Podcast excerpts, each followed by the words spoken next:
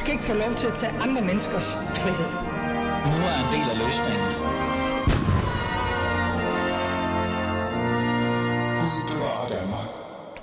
Ja, velkommen til. Du lytter til Alis Fæderland, og mit navn er Ali Amin Ali, og Gud bevarer Danmark øh, gange tre, tror jeg, det har vi, tror jeg, vi alle sammen har brug for, efter vi kommer tilbage på den her skønne sommerferie. Nogle af jer er jo stadig på sommerferie, men det er jeg i hvert fald ikke. Jeg sidder her i studiet i København. Jeg har to øh, skønne emner til jer øh, i dag. Øh, den ene er ekstra skøn, vil jeg i hvert fald mene, fordi at vi har fået, øh, ja, vi er kommet af med en person, vi alle sammen godt inderst inde hader øh, rigtig meget. Men vi skal også tale om et andet emne, som er meget vigtigt for fædrelandet. Øhm, lad mig forklare. Der er markant færre mennesker, der vil passe vores børn og passe os, når vi er syge. Antallet af folk, der søger ind på uddannelser som pædagoger og sygeplejersker, er faldet markant og bliver faktisk ved med at falde. Skal vi så bare indstille os på, at vi er sådan stærkere hjerner end hænder, og se på, hvad udlandsk arbejdskraft kan gøre for os, eller skal vi gøre noget ved det her? Det skal vi dykke ned på, øh, i hvert fald til at starte med den første halve time af Alis øh, Fæderlandsprogram i dag. Og så den anden halve time øh, vil jeg rigtig gerne dedikere det, der skete i går. Al-Qaidas topleder, i hvert fald den leder, der tog over efter Osama bin Laden, er blevet dræbt af CIA-aktion i en CIA-aktion i Kabul. USA jubler, mange jubler. Jeg vil gerne se på, hvilken betydning det her øh, drab har haft, og hvilken betydning har det også haft for det, som jeg kalder Generation 9-11. Noget, jeg selv også er en del af. Det er dagens program, og jeg glæder mig rigtig meget til at have jer med, fordi som altid, I kan jo deltage i samtalen. I kan skrive ind på 92 45 99 45, 92 45 99 45 og stille spørgsmål til mig og mine gæster, og jeg ved ikke hvad. Det er I altid velkommen til. Med de ord, så siger jeg bare, lad os komme i gang med samtalen i dag.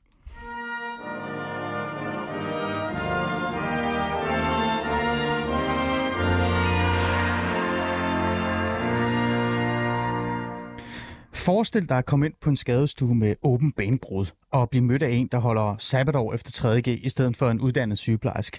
Eller at skulle sidde til folkeskole afgangsprøven i fysik og blive eksamineret af en, der aldrig har taget andet end HF, i stedet for for eksempel en uddannet lærer. Det kan i hvert fald være den sidste ende, hvor den konsekvens af, at vi, der er færre, der søger ind på uddannelser som sygeplejersker og læreruddannelsen. Altså ufaglærte med arbejdstøjet. Antal folk, der søger ind på vores såkaldte velfærds, øh, velfærdsuddannelse, rasler ned. Det vil sige uddannelser som pædagoguddannelse, men også socialrådgiver osv. osv. Men der er jo også færre og færre, der bliver tømmer, håndværker, smed. Og så er jo så, selvfølgelig tilbage til det her spørgsmål. Hvad hulen er det, der sker? Og er Danmark ved at ændre sig til et land, hvor borgerne kan mere med hjernen end med hænderne? Velkommen til, Harun Demirtas. Tak skal du have. Sagde jeg dit navn rigtigt i dag? Det gjorde du, men hvis man skal sige det helt rigtigt, så hedder det Harun Demirtas. Ja, på, det kan jeg jo ikke. Nej, det er fint. Det er forfærdeligt, ikke? det er helt fint. Giv mig et kursus en eller anden. Det skal jeg Du er SF'er og medlem af borgerrepræsentationen i København. Det burde de hedde byrådet. Herun, gør et eller andet ved det. Ja, men København er meget anderledes end alle andre ja. byer, så vi beholder borgerrepræsentation. Ja, byrådet. Ja. Og, og så er du social- og sundhedsassistent og sygeplejerske også. Men du er også mere end det. Lad os lige få den sidste kasket på. Hvad er det også, du også laver ved siden af? Noget fagforeningsværk? Ja, og det er super vigtigt arbejde, som jeg er rigtig stolt af. Det hedder kredsnæstformand i Dansk Sygeplejeråd i kredshovedstaden. Så det vil sige, at jeg er næstformand for sygeplejerskerne i hovedstadsområdet. Hmm. Øh, Harun, den her udvikling, jeg taler om, det her med, at der er færre og færre unge, der vælger velfærdsuddannelserne til, at det rasler ned. Det er jo noget, vi har set et par år nu i træk. Øh, lad mig bare starte med at spørge dig, hvad tænkte du, da du så endnu en gang kunne se det? Jamen, øh, det er super, super bekymrende og meget alvorligt. Øh, men det, jeg har egentlig tænkt, men det er jo det, vi hele tiden har sagt. Øh, det er jo det, vi har hele tiden kunne mærke på arbejdet. Og det er jo sådan set også derfor, at vi som sygeplejersker har strækket flere gange. Altså sygeplejersker er en af de faggrupper, der har strækket flest gange på offentlig arbejdsmarked. Og det er jo det, vi prøvede at fortælle alle danskerne og politikerne og sige, altså, øh, I bliver nødt til at gøre noget ved det her, for vi kan godt mærke, at tempoet øh, stiger, øh, arbejdspresset stiger, der kommer flere og flere opgaver, mens vi bliver færre og færre på arbejdet. Hmm. I bliver nødt til at handle på det her, hvis det her ikke skal øh, blive meget mere alvorligt, end det er nu. Okay. Øh, og det synes jeg så ikke har vagt meget interesse øh, fra politikernes side. Øh, Øh, men øh, tallene her, øh, det vækker så meget, øh, hvad skal vi sige, øh, altså de bliver overrasket over, når de siger de her tallene, øh, men jeg er nødt til at sige, at øh, sygeplejerskerne er ikke overrasket. Det er forventeligt, øh, og jeg synes bare, det er super ærgerligt, men ikke har handlet på det til tiden. Hvad tror du, der er skyld i, at det er, er gået så galt? Fordi du siger jo, det er jo noget, der er sket øh, de sidste par år. Det er noget, den her udvikling har vi jo lagt mærke til. Øh, du siger, at politikerne ikke lytter efter. Her rundt i med du er medlem af SF, du er selv politiker. Mm. Øh, du er medlem af et parti, som, mm. så vidt jeg forstår, faktisk lytter meget til mm. der ens medlemmer, og, mm. og også den, øh, hvad kan vi sige, øh, fagområde, du repræsenterer. Mm. Så hvad er det egentlig, der er skyld i det? Mm. Lidt kort. Ja, altså, jeg vil ikke give skyld som sådan til en bestemt parti. Men det kan jeg vi vil... godt lide. Vi kan godt lide at give skylden ja, til okay. nogen. Jeg vil, jeg, vil, jeg vil faktisk sige, at det er ansvaret, det her det handler om, men ikke har taget på sig, og det er sådan set også derfor, jeg er gået ind i politik, fordi jeg synes, jeg, jeg, der er brug for, at nogen taler det her professioners sag op, ah. og det er også derfor, jeg er gået ind i politik som sygeplejerske, for at fortælle det her menneske, at vores beslutninger som politikere har indflydelse på sygeplejerskernes arbejdsvilkår, og ikke mindst for patienterne, og de rammer, de bliver tilbudt, når de møder sundhedsvæsenet. Mm. Øh, og jeg synes, jeg blev taget rigtig godt imod, og der er plads til endnu flere. Men, men der er noget ansvar, forskellige regeringer ikke har taget på sig. Så jeg kan ikke se, at den røde regering eller, eller Eline, den blå øh, regering, mm. ikke har taget ansvaret nok på sig. Så det er et ansvar, alle ikke har taget nok Ansvar omkring hvad? Altså, hvad er, hvad er det for et ansvar, du mener, der mangler at blive taget? Jamen, jamen det handler om, når sygeplejerskerne for eksempel råber op og siger, jamen, vi har for presset arbejdsmiljø, for presset arbejdsvilkår, vi kan ikke rekruttere, jamen, så skal I gøre noget, mm. og så bliver det ikke gjort noget ved det. Og vi har altså opskriften mm. på det. Vi ved, hvad der skal til. Der skal her, nogle ordentlige vilkår og løn til. Ja, men her taler du jo om dem, der allerede er uddannet og allerede er i arbejde. Øh, her snakker vi om, at der er unge, der decideret vælger det fra Altså, jeg taler om begge ting, fordi der er jo også nogen, der forlader faget, og det er det mest bekymrende faktisk, fordi når vi uddanner nogle unge mennesker ind i faget, så har det også brug for nogle erfarne kolleger, der kan oplære dem. Okay. Men nu er erfarne også super trætte af den her øh, måde, vi behandler ja. dem på, og så forlader det faget. Og så er det det andet. Ja. Jeg synes ikke, vi kan tale alene om uddannede folk, når vi ikke taler om løn for eksempel. Løn kan være med til at gøre... Ender i faget attraktivt, ja. og hvis vi kan gøre faget attraktivt, vi giver dem et løn, der kan øh, afspejle deres vigtige funktion, så kan der komme endnu flere, som også påvirker arbejdsmiljøet. Mm. Vi kommer tilbage til det med lønnen, øh, især fordi I netop øh, virkelig gør mig ud at tale om øh, lønnen, så glæder dig til det. Øh, men men øh, hvad tænker du egentlig øh, kan være konsekvensen af det her? Altså det her med, at vi har flere og flere unge, som vælger brain power hjernekraften til, og, og, og ikke rigtig tager fat i de her fagområder, hvor man netop skal tage fat med hænderne. Hvad tror du konsekvensen af det her, hvis vi bliver ved med at udvikle os øh, på den måde? Jamen konsekvensen bliver sådan set, at det, det går ud over kvaliteten af de opgaver, man løser.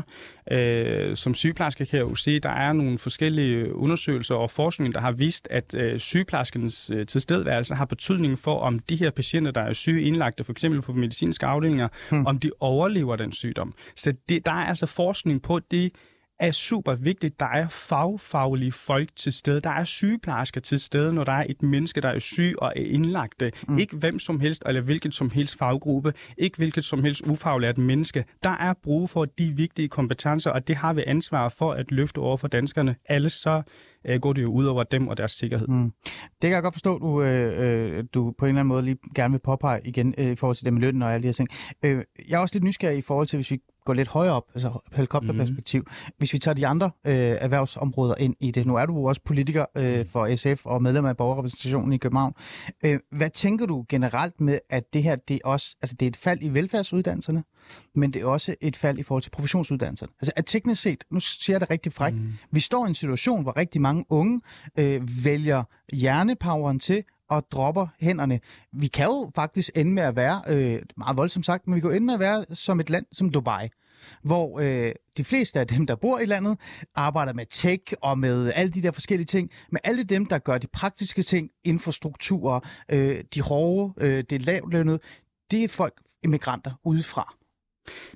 Jamen, øh, det synes jeg ikke lyder godt. Øh, sådan et Danmark skal vi da ikke have. Vi skal sørge for, at unge mennesker får indblik i, øh, hvor vigtige det her professioner og fag er, og, og de kan blive inspireret af det og komme ind i det her fag. Fordi jeg synes ikke, øh, vi skal begynde at rekruttere folk fra andre lande, som Dubai har gjort, fordi det er ikke en mm. løsning, der kan løse vores problem permanent. Så vi skal gøre noget andet. Vi skal fortælle det her fag, hvad det er egentlig, det handler om, men også gøre det her fag attraktivt, så vi kan blive ved med at inspirere de her unge mennesker, så de ikke altid vælger et eller andet universitetsuddannelse, øh, mm. som de mener, der er høj status, mm. øh, de kan få igen.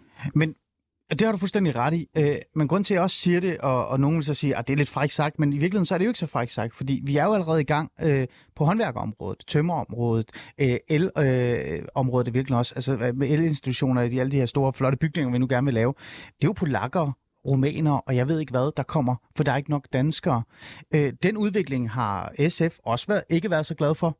Det er jo løndumping, og jeg videre, jeg ved, Carsten Hønge, øh, som også er medlem af SF og folketingsmedlem, det er noget, han går ekstremt meget op i. Ikke? Øh, det her, det kommer jo til at brede sig mere og mere ud. Det er godt, det du står her og siger, men, men tror du, vi kan stoppe det? Eller er det her faktisk bare noget, vi, vi ikke kan stoppe? Vi er på vej mod Dubai-tilstanden. Jamen, altså, jeg er ikke glad for den tilstand, men jeg er også nødt til at sige, altså, det som egentlig øh, folk og jeg også reagerer på, når jeg øh, hører, at der er nogle polakker, der kommer ind i vores arbejdsmarked, det er sådan set, at de arbejder med nogle, øh, hvad skal vi sige, med nogle vilkår, øh, uden, øh, hvad skal vi sige, som afspejler de danske model, øh, danske arbejdsmarkedsmodel. Altså, hvor der ikke er måske overenskomster, eller de arbejder under nogle forhold, som kommer til måske udfordre de danske arbejdstager sager. Det er sådan set den bekymring, der er, og derfor ønsker jeg selvfølgelig ikke, øh, at, øh, at vi får sådan et arbejdsmarked, øh, der ligner det. Mm. Øh, så jeg synes, det der skal gøres, det er, at vi skal blive ved med at debattere og tale om det, og hvor vigtigt det her fag er. Øh, og så må vi jo øh, mm. prøve øh, unge mennesker til at komme ind i det her fag. Mm. En af de måder, som sygeplejerskerne prøver at tale om det, og prøver at gøre, altså forbedre deres øh, hvad kan vi sige, erhvervsområde, fagområde, det er jo netop at tale meget om løn. Mm. Men også tale, øh, faktisk vil jeg være lidt fræk at sige, nu kommer der lidt med kritik øh, for mig, øh, tale øh, arbejdspladsen ned. Altså, hvis jeg skal høre, hvad sociale sygeplejerskerne skal være igennem, skal gå igennem på en dagligdag, og hvor lidt de får i løn, så har jeg sgu ikke lyst til at fortælle mine børn, at de skal blive sygeplejersker, fordi det er jo et forfærdeligt sted med al respekt at arbejde. Altså, så skal de enten flytte til Norge og være sygeplejersker deroppe, eller skal de bare vælge det fra. Øh, har fagforeninger og, og sådan en som dig, har I ikke et ansvar øh, i forhold til, hvordan I faktisk adresserer i tale, sætter jeres fagområde, ligesom mange andre af det her fagområde har været. Altså socioassistenterne har også brokket sig over deres, øh, lærerne har også brokket sig over, pædagogerne har også brokket sig over deres. Når man står som ung og kigger ind i det her, så kan jeg da godt forstå, at man tænker, det gider jeg skulle da ikke blive uddannet til. De, jo, de, jo, det hele det ramler. Har I ikke også et ansvar? Jeg tror faktisk, øh, at det er super uretfærdigt øh, over for sygeplejersker og pædagoger og alle de andre faggrupper at sige, altså, I mangler kolleger, I har nogle dårlige arbejdsforhold, øh, og så er det også jeres skyld. Altså på en måde er det jo dobbelt straf. Og de er bare derfor nødt til at sige, jeg synes, det er meget uretfærdigt kritik af os sygeplejersker, som har virkelig meget prøvet i talesætte de her vilkår, de her problemer, der er på vores arbejde. Mm. Og så i stedet for, at nogen handler på det, så får vi også kritik oven i købet, fordi vi har fortalt unge mennesker og danskerne om, hvordan vores vilkår er. Mm. Altså, vi kan ikke bare sige, I må aldrig fortælle om jeres vilkår. Nej, det skal vi jo netop gøre. Vi er nødt til at gøre folk opmærksomme på, så der kan komme nogle løsninger, for ellers kommer der men, aldrig løsninger. Det kan jeg godt forstå, men hun, hun synes du, I øh, og dig selv og også andre, som øh, repræsenterer faget, gør I nok ud af at tale faget op også ved siden af det andet? Jeg vil sige, øh, det vi taler ned, det har aldrig været faget i sig selv. Vi taler faget op, og vi er stolte af at være sygeplejersker. Jeg synes ikke, man kan vælge et andet fag, der giver mere mening, for det er super fedt at være sygeplejersker. Der er rigtig mange muligheder forbundet med at være øh, sygeplejerske. Men det, vi taler ned, det er vilkårene, og det skal vi jo tale om, for ellers kommer der aldrig løsninger. Mm. Og jeg vil også sige, ja. øh, jeg er faktisk en af dem, der er ude på gymnasier og holder foredrag og oplæg om, hvad det vil sige at være sygeplejerske. Og jeg har faktisk valgt at indgå i et samarbejde med Ishøj Gymnasium, som mm. er et gymnasie, hvor der er rigtig mange elever, som ligner mig, Ja. Øh, hvor måske også de kommer fra nogle familier og kultur. Altså ligner dig, en flot fyr med en rød trøje? Ja, Hvad er det, du gerne vil gerne sige? Jamen altså, det jeg egentlig bare siger, at de har måske, eller de har, eller fleste af dem har jo anden etnisk baggrund ah, end dansk. Okay, på den måde. Ja. Og jeg har afspejlet mig rigtig meget i dem, og jeg har håbet på, at de måske også afspejler sig i mig og siger, at det er jo fedt at være sygeplejerske, fordi i, mi, i den kultur, jeg mm. øh, stammer fra, der har det mm. altid, altså det har ikke været nemt for mig mm. heller at være uddannet som socioassistent eller sygeplejerske. Min mor har jo starten aldrig været så stolt, og hver gang hun blev øh, spurgt om, hvad er det egentlig, din søn laver, så siger hun, jamen hun behandler de syge mennesker, og så går hendes venner og tror, jeg er en læge. Ja. Men altså indtil hun opnåede øh, den der indsigt i, hvor vigtigt det er at være sygeplejerske. Ja. Så men, derfor skal vi jo tale hele tiden om, hvad ja. det vil sige at være sygeplejerske, men samtidig skal der også komme øh, hvad hedder det, fokus ja. på de vilkår. Det kan jeg godt forstå, og vi kan diskutere øh, rigtig meget om lønnen. Jeg har jo været ude og kritisere en lille smule allerede en gang før, hvor jeg det sagde sådan, er, at prøv at høre, venner, I taler meget om løn, hvad med de andre fagområder, og mm. det er jo en lønpose, I tager mm. det fra. Skal socioassistenter skal have mindre i løn, eller hvad? Mm. Men det er en lang snak. Det jeg bare prøver at sige, det er lidt, vi står i en situation, hvor vi kan se, at vores unge vælger de her velfærdsuddannelser fra. Vi kan faktisk se, at de fravælger også hele de her, altså øh, de uddannelser, som reelt set sørger for, at vores infrastruktur virker det er jo et kæmpe problem. Mm. Derfor så bliver jeg bare nødt til at være sådan en, har fagforeningerne ikke også et ansvar i forhold til det? Skal I ikke også gå ud og sige, kære venner, det her det er et mega fedt sted at arbejde. Det er fedt i hverdagshelte og så videre og så videre, for jeg synes ikke, I gør det. Jamen, jeg synes faktisk, det er netop det, vi gør, at altså, vi strækker ikke, og vi kritiserer ikke alene det arbejdsforhold, der er, når vi er ude og sige, der skal komme fokus på det her arbejdsforhold arbejdsmiljø, og ikke mindst den her løn, som ikke afspejler de her vigtige funktioner, fordi måske de er lønmæssigt placeret forkert i forhold til den her tjenestemandsreform i 1969, som gør forskel mellem kønnene og kønsopdelt arbejdsmarked, jamen så er det jo netop at, altså, en måde at bidrage til, hvordan man kan løse den her udfordring. Så okay. det er jo det, vi gør. Ja. Nu er du jo også politiker. Lad os prøve at komme lidt videre, fordi okay. vi kan snakke om strække med sygeplejersker mm. Men nu er du også politiker, og, og et eller andet sted har også en stemme inde i uh, Socialistisk Folkeparti. Det hedder jo Socialistisk Folkeparti, ikke? Det gør det. Det er jo socialister hele bundet, ikke? Ja. Det er hun. Ja. ja. ja. Uh, det er derfor, du har rød trøje på i dag, kan ikke? Nej, nej, slet okay. har været Det er på grund af fædrelandet mere. Okay. Uh, nu skal du høre. Um, det her, det er jo også, vil jeg jo mene, også et resultat af, at vi som samfund, men også fra den borgerlige regering, har skubbet vores unge hurtigere og hurtigere i gang. De skal i gang, de skal tage en gymnasieuddannelse osv. osv. Det er jo den udvikling, vi er i gang med. Det er derfor, jeg siger, at vi kan ende med at blive ligesom Dubai. Horun, som politiker, tænker du, at det er på tide måske at stoppe den her udvikling? Altså, tal mere om sabbatår. Tal mere om, at de unge skal lade være med at vælge gymnasiet til. Øh, de skal faktisk gå i professionstilgang, øh, erhvervstilgangene. Måske endda, Herun, nu kommer der et forslag for fædrelandet her, gør det sværere at komme ind på gymnasiet, som det har, end det har været før. Er det måske på tide at gøre det? Jamen, jeg synes ikke, løsningen er at gøre tingene og unges muligheder sværere, og jeg synes også faktisk, den her debat, øh, altså... Øh, i det Men man skal jo på en eller anden måde, ja. altså vi har jo som samfund presset de unge i en retning. Mm. Lad os være ærlige, det har jo lykkes. Nu står vi så i en situation, hvor ingen vil være velfærds øh, øh, hvad det, arbejder helte. Ingen vil køre systemet rundt mere. Maskineriet går i stykker lige om lidt, ikke? Er det så ikke fint, at vi rykker den over på den anden side og siger, kære venner, vi har gymnasieelever nok, vi har nok mennesker på RUK, der sidder en derude i uh, regien. Måske skal vi have nogle andre. Men jeg synes også, altså, det er lidt... Øh, jeg, jeg synes ikke, det er den vej, vi skal gå. Øh, og jeg synes også, at vi faktisk taler unge mennesker lidt ned. Altså, når unge mennesker vælger de her fagområder fra, hvilket er bekymrende, så må der jo altså være nogle grunde til det. Altså, de, de gør det jo, fordi at de får at vide, at det er en god ting. Du skal gå på gymnasiet, du skal videreuddanne dig, du skal gå på RUG. Skriv noget om køn og identitet. Jamen, der er helt klart nogle mennesker, der vælger gymnasiet til, øh, selvom det måske ikke er noget, de senere hen skal bruge. Ja, ja. Øh, så altså, det handler bare om at oplyse unge mennesker hele tiden. Jeg synes ikke, at altså, vi skal tvinge unge mennesker i et eller andet retning, som de måske ikke kan se sig selv i.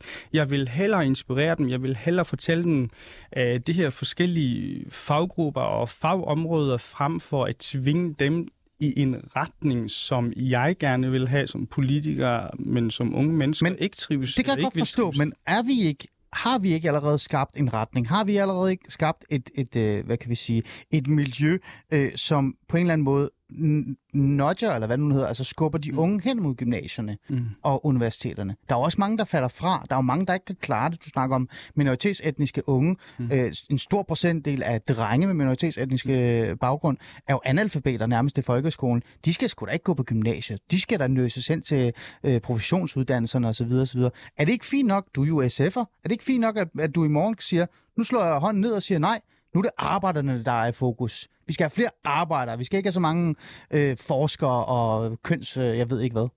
Jamen, jeg synes ikke, vi skal bestemme for dem, men de skal hjælpes øh, på vejen. Altså, hvis de ikke kan, eller hvis de ikke kan selv se, at de ikke kan komme på gymnasiet, fordi de måske ikke vil klare det, eller ikke kan blive de, de ønsker, eller har drømmer om, så skal vi måske hjælpe dem med at reflektere over de tanker, de har om deres fremtid, er ah. Øh, stadigvæk, øh, hvad skal vi sige, om det er realistisk. Øh, fordi sådan nogle unge mennesker har jeg også mødt på min vej, hvor de kommer og siger, jamen de vil gerne være, de vil gerne være læge eller advokat det ene og det andet, men når jeg så taler med de her forskellige vejledere på den her gymnasie, så siger de, de, de har ikke, altså de, de kan vi allerede se, vi prøver at hjælpe dem så meget vi kan, men vi kan godt se, at de vil aldrig opnå det her, ja. jamen så hjælper vi dem med at opnå det her ja. indsigt, så de kan vælge en anden retning. Mm. Altså det sker i forvejen. Ja, det gør det. Øh, det virker bare for mig som om, at øh, det er jo allerede øh, sådan en form for, lad os bare tale pænere om det, så kommer det. Tror du ikke, der skal nogle løsninger til? Altså, jeg ved det ikke. Det er ikke, mm. fordi jeg, jeg synes, du skal give mig nogen. Jeg er bare øh, virkelig nysgerrig. Ja, men øh, nu har jeg jo droppet min politikerskat. Det er sådan meget nemt for mig. Jamen, jeg er jo ikke politiker mere. Du er politiker. Ja. Hvis, nu får du den. Statsminister for en dag. Uh. Arbejder statsministeren for en dag. Ja. Hvad fuglen skal vi gøre, Rune, så vi ikke ender ja. ligesom Dubai? Ja. Øh, tror du, du... Jeg ved, du vil sige løn. Ja. Lad os lige lægge den til side. Okay. Lad os droppe lønnen, ikke? Okay hvad vil, hvad, for eksempel, øh, hvis vi nu gerne vil have flere, der skal tage de her varme hænder, de her uddannelser, socioassistenter, pleje, folkeskoler, sådan noget, øh, skal vi sådan en national kampagne, hvor vi nærmest markerer dem alle sammen som hverdagshelte? Hvad, hvad tænker du? Forslag?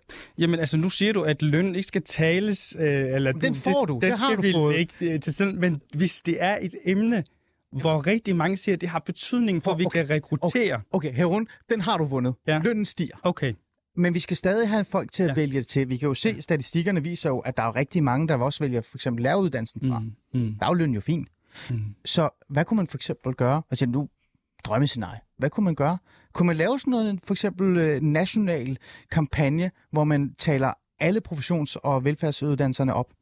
Altså, som sagt, jeg føler ikke, at de her velfærdsprofessioner bliver talt ned. Ja. Men men, men jeg er enig med dig i, måske gør vi ikke nok i forhold til at sørge for, at unge mennesker får indsigt og indblik i, hvad det vil sige at være sygeplejerske, hvad det vil sige at være en folkeskolelærer, hvor meningsfyldt øh, fuldt egentlig de her forskellige faggruppers øh, arbejdsfelt øh, er.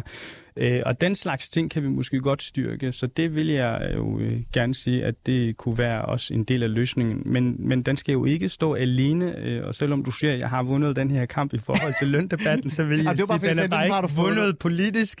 Så ah, lønnen er også med til at ja. gøre nogle fag, fagområder attraktive, så den, skal vi, den er vi ja. nødt til at kigge på.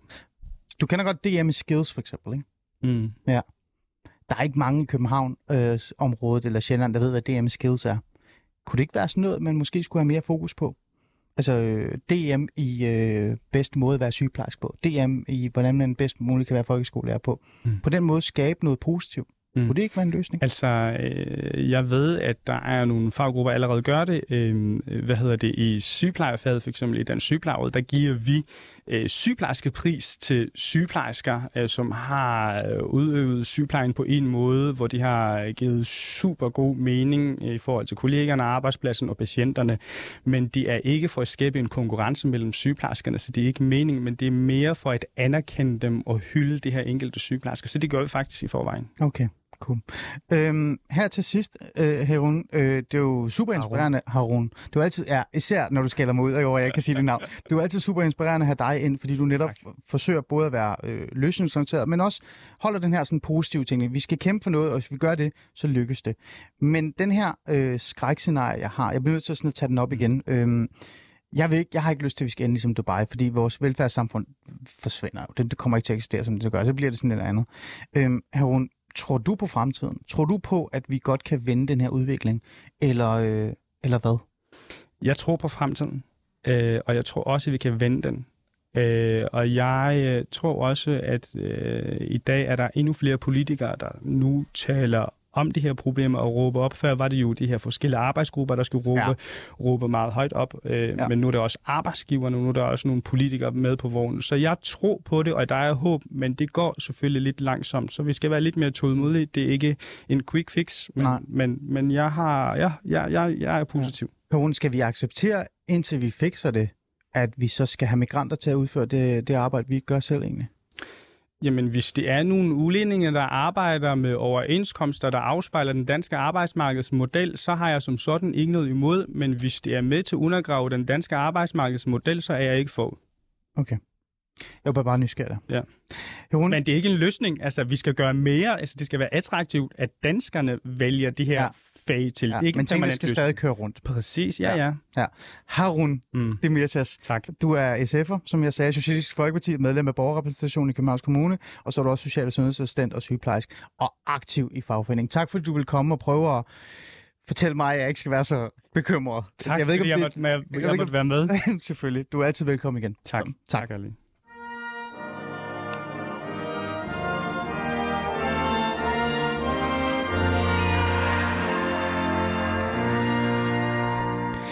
I lytter til Alis Fæderland, og mit navn er som altid Ali, men Ali. Vi er godt i gang med øh, dagens program i dag. Vi har jo to emner på, på menuen. Det første, som jeg lige har øh, været igennem, det var det her med, flere, eller færre og færre unge vælger øh, sygeplejersker og læreruddannelsen øh, til. Men der er også rigtig mange, der også fravælger håndværkere, tømmer, sved osv. osv. Og min bekymring er jo lidt, at vi er ved at udvikle os til et land, hvor vi har flere unge, som kan noget med, med hjernen, brainpower og mindre med hænderne. Kort sagt og frækt sagt, er vi egentlig på vej derhen, hvor vi nærmest kommer til at minde om Dubai, hvor migranter udfører alt det, vi andre ikke gider lave, og så sidder øh, de unge øh, med, med deres kloge hjerner øh, på en universitet og forsker, og jeg ved ikke hvad. Jeg havde Harun, øh, Harun Demirtas, som er SF'er og medlem af Borgerorganisationen i Københavns Kommune med, øh, fordi han netop også er sundhedsassistent og sygeplejerske til at prøve at komme med lidt positiv energi ind i det her. Men jeg må indrømme, øh, jeg er sgu stadig lidt nervøs. Jeg er især nervøs, fordi jeg synes, vores infrastruktur virkelig har brug for nogle unge, øh, for ellers så kører det ikke rundt. Men nu skal vi videre til et andet emne, og før vi går i gang med det emne, så vil jeg bare sige, at I er jo som altid velkommen til at skrive sms'er ind, hvis I har lyst til det. 92 45 99 45 og deltage i samtalen. Vi skal til et helt andet emne- emne og en helt anden gæst. Fordi jeg lagde mærke til noget, der skete i går aftes. Det, der skete i går aftes, det er, at, nu ved jeg ikke, om det er rigtigt, det kan jeg jo spørge mine gæster om lige om lidt, vestens fjende nummer to er død. USA øh, har i et angreb øh, lørdag aften dræbt lederen af al-Qaida, Ayman al-Zawawi. Jeg ved ikke, om jeg siger hans navn rigtigt, men sådan er det i hvert fald. Og angrebet fandt i hvert fald sted i centrum af Afghanistans hovedstad Kabul, hvor al-Zawawi var, ifølge amerikanerne, øh, til et eller andet familietamtam.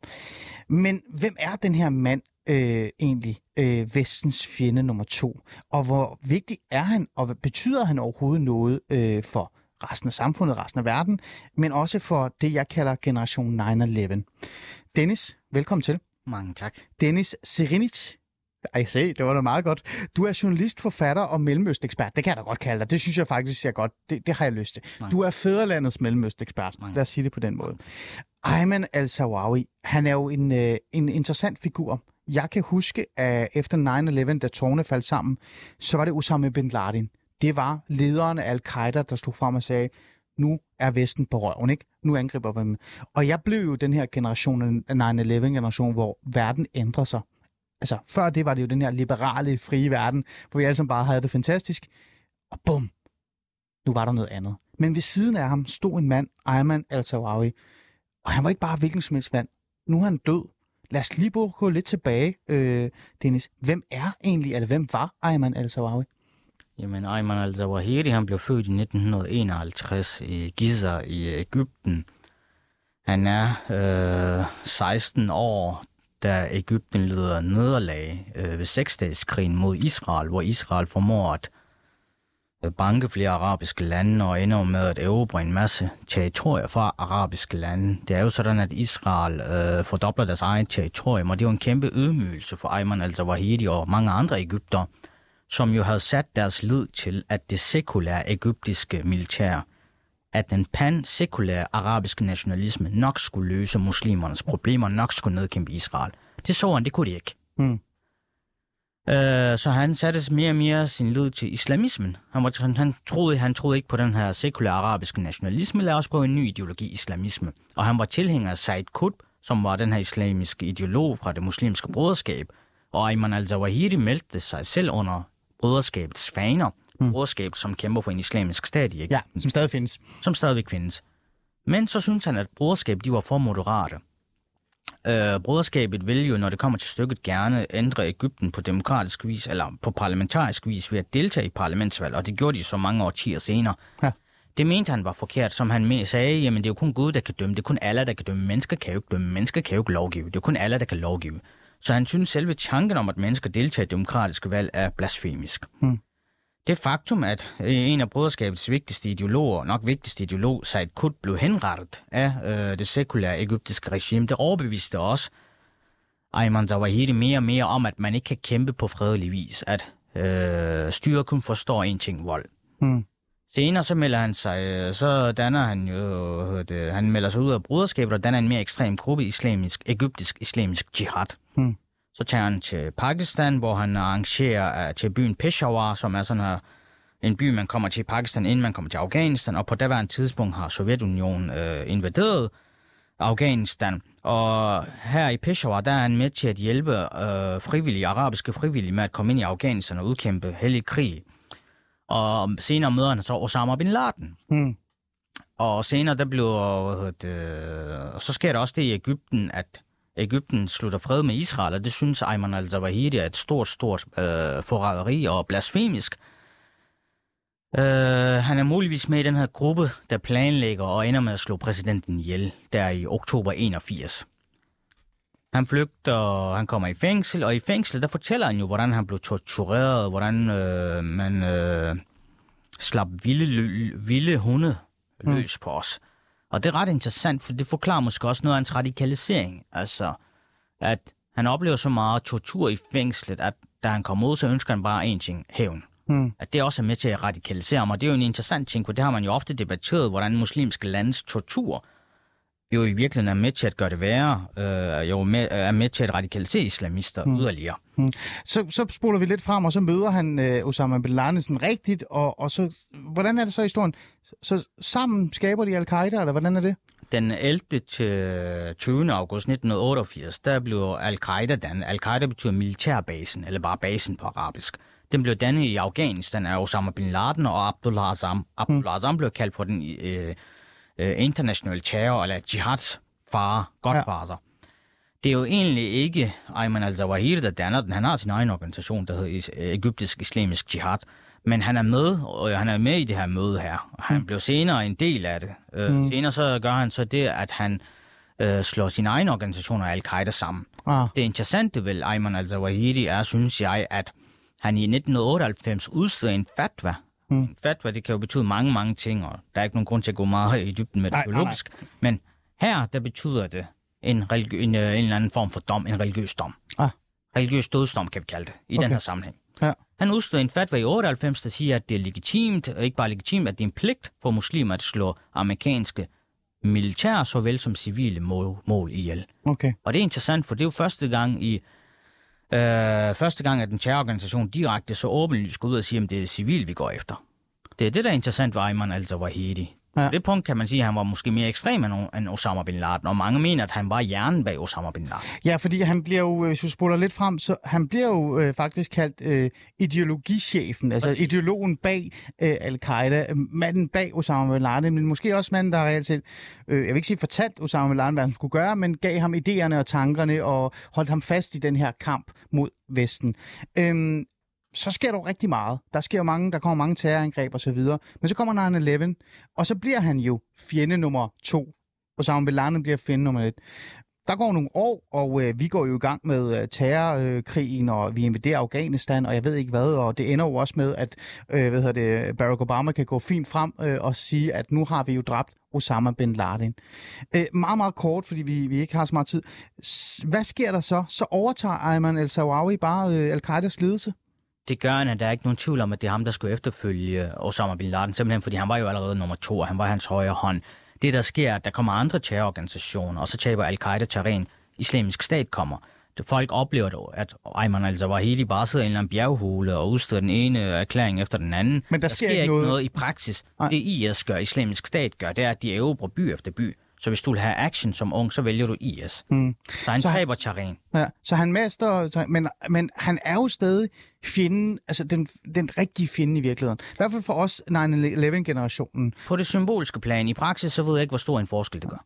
Hvad med hans uh, tilknytning til, uh, for det skal jeg lige bruge her senere, når vi kommer uh, lidt længere frem. Hvad med hans tilknytning til Taliban?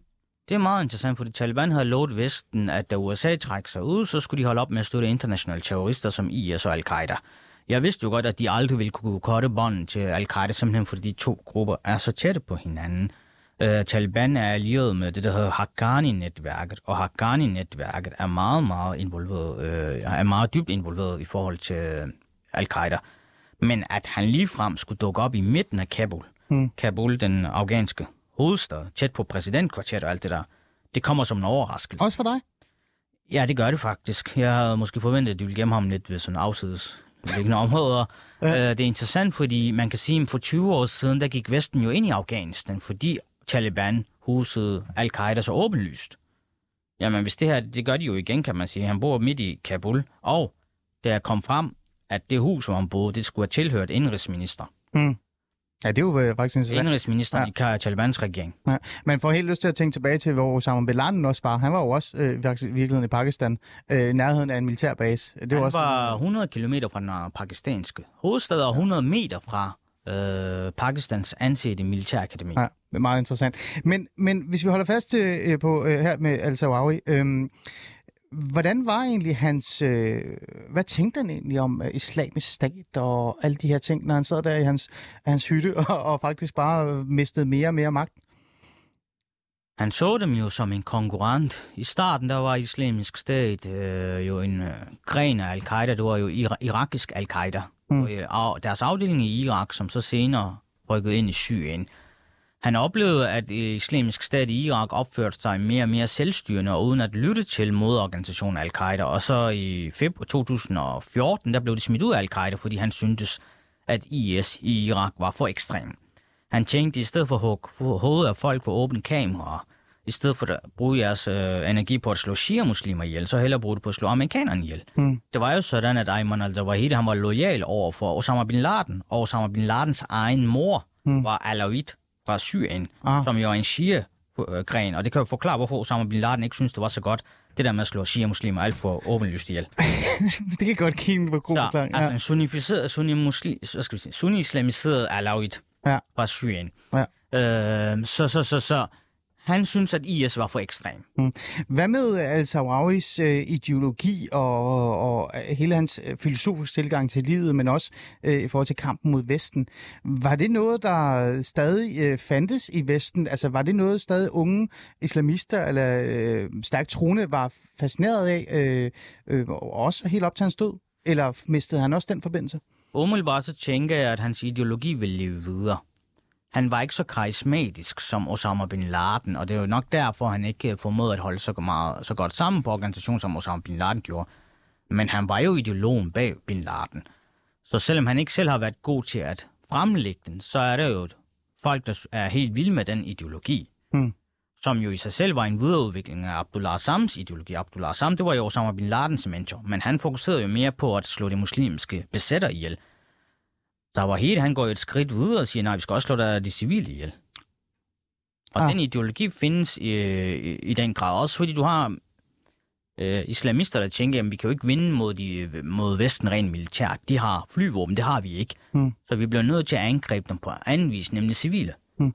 Altså, vil det så sige i virkeligheden, at øh, Sahrawis filosofi eller tilgang til øh, kampen mod Vesten øh, også har været med til at inspirere øh, islamisk stat? Uden tvivl. Øh, i, øh, det er der ikke nogen tvivl om. Og nu hvor IS for længst har mistet deres landområde i Irak og Syrien, så er der nogen, der vælger at sige, så lad os gå tilbage til al-Qaida. Hmm. Okay. Så lad os spole frem til hans død, fordi som jeg sagde her, der skete jo noget i lørdags. Øh, lad os lige høre, øh, hvad det var, der faktisk skete. Jeg gør lige sådan her, så ja, hvis du lige tager den på, så er det måske nemmest. On Saturday, at my direction, the United States successfully concluded an airstrike in Kabul, Afghanistan that killed the emir of Al-Qaeda. Iman al-Zawiri. Det var jo øh, den her udtalelse fra øh, Biden, præsident Biden, amerikanske præsident, som så netop siger, nu er han død. Og det er han jo. Altså, vestens fjende nummer to er død. Manden, som jeg i virkeligheden virkelig er inderst, og har jeg rigtig meget, fordi jeg netop sådan, definerer mig selv som 9-11-generation, er jo død nu. Øhm, kort sagt, fordi vi har en del, øh, vi skal igennem. Hvad betyder så generelt hans død? død? Betyder den overhovedet ingenting? Den betyder meget på det symbolske plan, simpelthen fordi vi har at gøre med manden, der har været med til at planlægge 9-11, altså 11. september angrebene. Og det var jo et øh, meget stort terrorangreb. Der er jo ikke nogen islamister, der har formået at komme i nærheden af det der. Øh, det andet mest udbringende islamistiske terrorangreb i Vesten, det var vel det i Paris den 13. november 2015. Hvor mange døde der der? 130. Hvorimod New York og Washington, hvad var det der? 3.000. Mm. Så der er jo ikke nogen, der har formået at komme i nærheden af det. Mm. Så på den måde, øh, så, var han, så var det jo et, noget, noget stort rent symbolsk. Men vi kan jo bare se, at de senere par år, der har unge jo netop valgt IS og Taliban, fordi de tænkte, at de kan netop, de øvrige by efter by. Ham, han sidder jo bare i en eller anden bjerghul for det meste og udsender en eller anden video. Mm. Ja. Hvad med sådan nogen som mig? Nu sidder jeg og siger, at det betyder meget for mig. Øh, generation 9-11, som jeg kalder det. Os, der har oplevet øh, hele det her. Os, der er faktisk vokset op i den her vestlige, liberale øh, verden, hvor vi tænkte, at alt er jo fredeligt og, øh, og skønt. Og så skete det her øh, på grund af Ayman al-Tawawi og Osama bin Laden. Har det en betydning for os i virkeligheden? Det har det sikkert, og det har sikkert endnu en større en endnu større betydning altså for, for Vesten? efterladte øh, til dem, der mistede livet 11. september. Så de vil jo føle, at retfærdigheden er sket fyldest. Mm. Men kampen mod øh, islamismen og den her sådan stærke, øh, hvad kan vi sige, øh, militær øh, gren, den er jo ikke død. Fordi Overhovedet ikke. Sawawi er død. Han sætter jo selv meget, meget godt ord på det. Ayman al-Zawahiri. Han siger jo selv, de, de torturerede os i fængslerne, de slap deres vilde lø, hunde øh, løs øh, på os. Der er jo mange, mange årsager til, hvorfor den militante islamisme øh, bliver ved med at eksistere. Men en af årsagerne er jo, at, øh, eller det er i hvert fald min fortolkning af det, at de muslimske lande, som jo stort set altid, i langt de fleste tilfælde er diktaturstater, de har jo tortur, og den her tortur, når man torturerer islamister i, i fængsler, den er jo med til at radikalisere folk. Der er et centralasiatisk land, Uzbekistan, hvor man kom en Hezbollah-fange ned i kogende vand. Altså, øh, altså hans, lad os sige 14-16-årige søn, jeg tror da ikke, at han, altså, det, det kunne ikke overraske mig, hvis han blev radikaliseret ja. over det, han har oplevet. Så øh, det er faktum og en masse andre faktorer, som jeg ikke vil gå i dybden med, som øh, at, at de her islamistiske grupper får statsstøtte fra Saudi-Arabien eller Iran, øh, måske ikke lige de mest militante grupper, men, men, men det er også med til at øh, gøre, at islamisme bliver ved med at eksistere. Hmm som jeg sagde før, det betyder jo noget for mig, for 9-11-generationen, vil, vil jeg sige. Måske betyder det ikke så meget, øh, i hvert fald i forhold til, om øh, den islamistiske øh, det, trussel øh, forsvinder eller ej. Men al-Sawawi var jo den her den, den vidne mand, den vise mand, altså chefideologen. Øhm, hans vakuum, hans forsvinding, lad os lige tage den til at starte med, har den ingen effekt? Øh, fordi så vidt, så, jeg ved godt, selvom man sidder og tænker islamisk stat og så videre og så videre, de er jo ikke enige og sådan noget, så var han jo stadig sådan en, sådan en du ved, man stadig har på en eller anden måde respekt for inden for en, en, en i det her område. Øhm, jo, er der en ny på vej? Der er, altså Al-Qaida finder en ny leder, der, er, der er der ikke nogen tvivl om, men jeg tror ikke, altså da Osama Bin Laden døde, så vidste man jo med det samme, at det være Ayman al-Zawahiri, fordi han var hans højre hånd. Hmm. Der er ikke nogen kendt højre hånd for tiden. På et tidspunkt prøvede man at køre Osama Bin Ladens søn i stilling, men han blev jo så dræbt under den forrige præsident Trump. Ja. Så, så, så der er ikke nogen oplagt efterfølger. Men der er, ikke, der er en masse al-Qaida-folk rundt omkring. De skal nok finde en efterfølger. Hvad med øhm, al-Qaida og Taliban så? Ja. Fordi, lad os tage den også, og den er jo ekstremt vigtig. Øhm, det er jo ikke fordi Taliban er super tilfreds med det her. Øh, faktisk er det ude at sige, at det her det er jo faktisk ødelagt relationen til USA. Den relation, der er blevet skabt øh, efter Doha-aftalen. Øhm, jeg gør lige sådan her, det er min telefon, der ringer. Så kan jeg give kakao bagefter, eller hvad den er, flødebolle, ikke det, man giver. Øhm, hvad med relationen til USA, og faktisk også Doha-aftalen? Doha-aftalen, som er med til at skabe den her øh, freds Øh, situation, kan man kalde det, i Afghanistan. Øh, er, den, er det noget, der bliver ramt nu? Det gør de jo forstået på den måde, at øh, aftalen var, at, øh, at USA skulle trække sig ud. Til gengæld skulle Taliban lade være med at støtte internationale terrororganisationer, underforstået IS og Al-Qaida. Lever de op til det? Det er det, der er det store spørgsmål. Det mener amerikanerne jo, at Taliban hermed ikke gør. Øh, det gør de alligevel delvis forstået på den måde, Taliban bekæmper jo øh, IS, altså den afghanske version af IS. Det er så en helt, en helt anden øh, snak, en helt anden sag. Men, men, men øh, det er jo interessant, at Zawahiri kunne bo midt i Kabul, så tæt på præsidentpaladset og det hele, så det tyder jo på, at der har været nogen i Taliban, der har givet ham husly, og som sagt, så er der altså flere kilder, der siger, at det der hus tilhørte indrigsministeren, Siraj Duddin øh, Haqqani. Ja. Så... Og så er vi tilbage til Haqqani-netværket. Præcis. Øh, betyder det så, at Vesten endnu en gang invaderer Afghanistan? Det tror jeg simpelthen ikke. Jeg tror, man tænker, at det der det er en webserie. Vi var der i 20 år, det var et helvede. Vi går ja. ikke igen. Det tror jeg heller ikke. Men hvad med den her anden, det her brud på aftalen, som handler om, at Afghanistan, øh, i hvert fald officielt, uden at have sådan nogle små aftaler, ligesom for eksempel der var her, kan man jo nærmest godt gætte sig til på en eller anden måde, øh, ikke skal støtte terrororganisationer. Kan Taliban stå nu og sige, prøv at høre, I lyttede jo ikke til, hvad vi sagde. Nu kan vi jo gøre, hvad vi vil. Kan vi stå i en situation, hvor Sahrawis død øh, i virkeligheden kan være med til at skabe øh, øh, hvad, hvad hedder det, altså, større trussel mod Vesten? Måske, øh, fordi hvis tal, øh, al-Qaidas øh, leder kan bo midt i Kabul, så er det jo ikke meget anderledes end det, vi havde for 20 år siden. Ah. Hvor Bin Laden kunne sidde midt i Kabul og planlægge terror mod Vesten. På den måde, ja. Og men så sender Biden jo også et signal. Hvordan? Det kan godt være, at han er der, men vi kommer bare og dræber ham med droner. Dengang okay. var, var vores drone teknologi ikke så veludbygget. Det er den nu. Mm. Vi kommer og så dræber ham, uden at øh, plante nogle soldater på landjorden. Mm. Og det kan man jo. Øh, det er jo netop det, USA har. Øh, de har sendt et stærkt signal mm. til Taliban. Nu er du jo, øh, jeg kalder dig mellemøstekspert, men det er du jo også. Jeg har, du, du, jeg har skrevet en bøger om islamisk Ja, stat. det tænker jeg. Du, og du rejser rigtig meget af Mellemøsten. Hvis vi kigger på Mellemøsten så, og de forskellige lande rundt omkring, øh, det her, øh, den her død, har den en effekt på dem? Er der nogen øh, af de her lande, der, der tænker noget her? Der er jo tilhængere af al-Qaida og Zawahiri, både i hans hjemland Ægypten, men så sandelig også i, i de øvrige øh, mellemøstlige lande.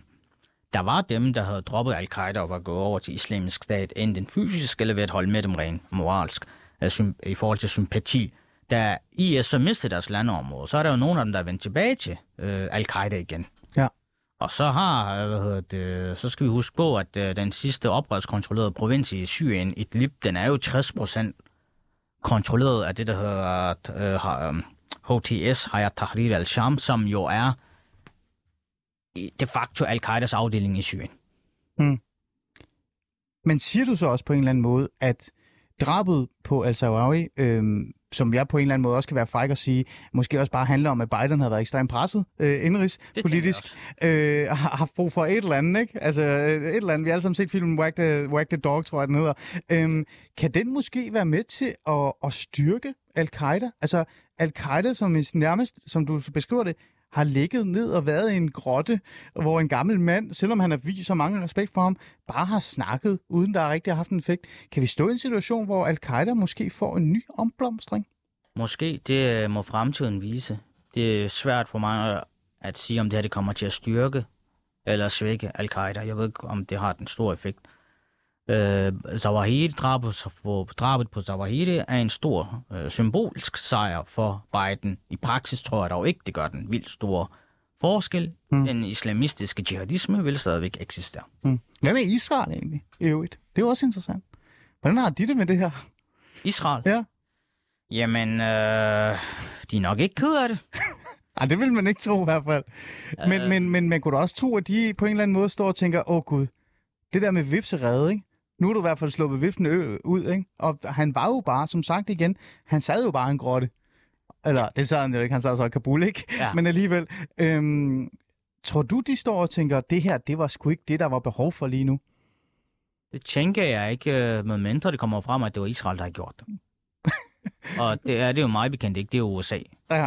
Øh, hvad, ja. det så, hvad der så er sket under bordet, det kan du eller jeg jo ikke vide. Nej. Men han var jo ikke kendt for at angribe Israel. Nej. Israel har jo en meget, meget stram øh, grænsekontrol, så det er jo sjældent, at en terrorgruppe formår, altså udover Hamas selvfølgelig og andre, mm. det er jo sjældent, at de der internationale terrorgrupper formår at ramme Israel. Mm. Nu er jo fjendens, øh, altså vestens fjende nummer et og to død. Øh, vi ved også godt, at islamisk statsleder, al, hvad hedder nu, al-Baghdadi, var det ikke den hedder? Jo. Han er jo også død. Øh, også hans efterfølger. De... Også hans efterfølger. Øh, altså, er vi ved at vinde den her Altså, er, det, er vi faktisk kommet nærmest i mål? Er vi kommet så langt, at man kan sige, siden efter 9-11 og efter islamisk stats øh, øh, jamen, øh, erobring af, af landterritorier og faktisk også etablering af staten, og så ja, nedkæmpning, er vi derhen af, hvor mig og dig kan stå i studiet og sige, prøv at høre, ikke sige mission accomplished, som uh, Bush, det tror jeg ikke, jeg vil sige, men, men altså, er vi ved at komme i mål? Det tror jeg ikke. Prøv at forklare, hvorfor? Jamen, man sagde også for 20 år siden, at nu skal vi nedkæmpe Al-Qaida og Taliban. Mm. Blev de nedkæmpet? Nej. Øh, så det, det tror jeg ikke. Øh, man sagde også om IS, da deres øh, forgænger ISI, den, den islamiske stat i Irak, blev nedkæmpet i 2007, at nu var de nedkæmpet. Hvad skete der? De kom tilbage i 2014. Så det tror jeg simpelthen ikke. Mm. Der er nogle forskellige årsager til, at den militante islamisme altid vil, vil have vind i sejlene. Uh, hvis jeg kan nå at sige det på... Jeg det kan du godt. Et jeg minut, eller... Nej, fem minutter. Okay, jamen den ene årsag er jo, at det islamister spiller meget på. Mm. Det er det der, den her offerfortælling, det der med, at jamen, vi bliver altid forfulgt, og vi skal kæmpe mod de der antimuslimske vantro øh, regimer, der undertrykker os. Ja. Hvad er det, de spiller på? De spiller jo på, at jamen, se, muslimske kvinder og børn blev voldtaget i Myanmar og Burma. Jamen det bliver de også ifølge en FN-rapport. Mm. De siger, se, øh, en million muslimer blev smidt i lejre i Kina.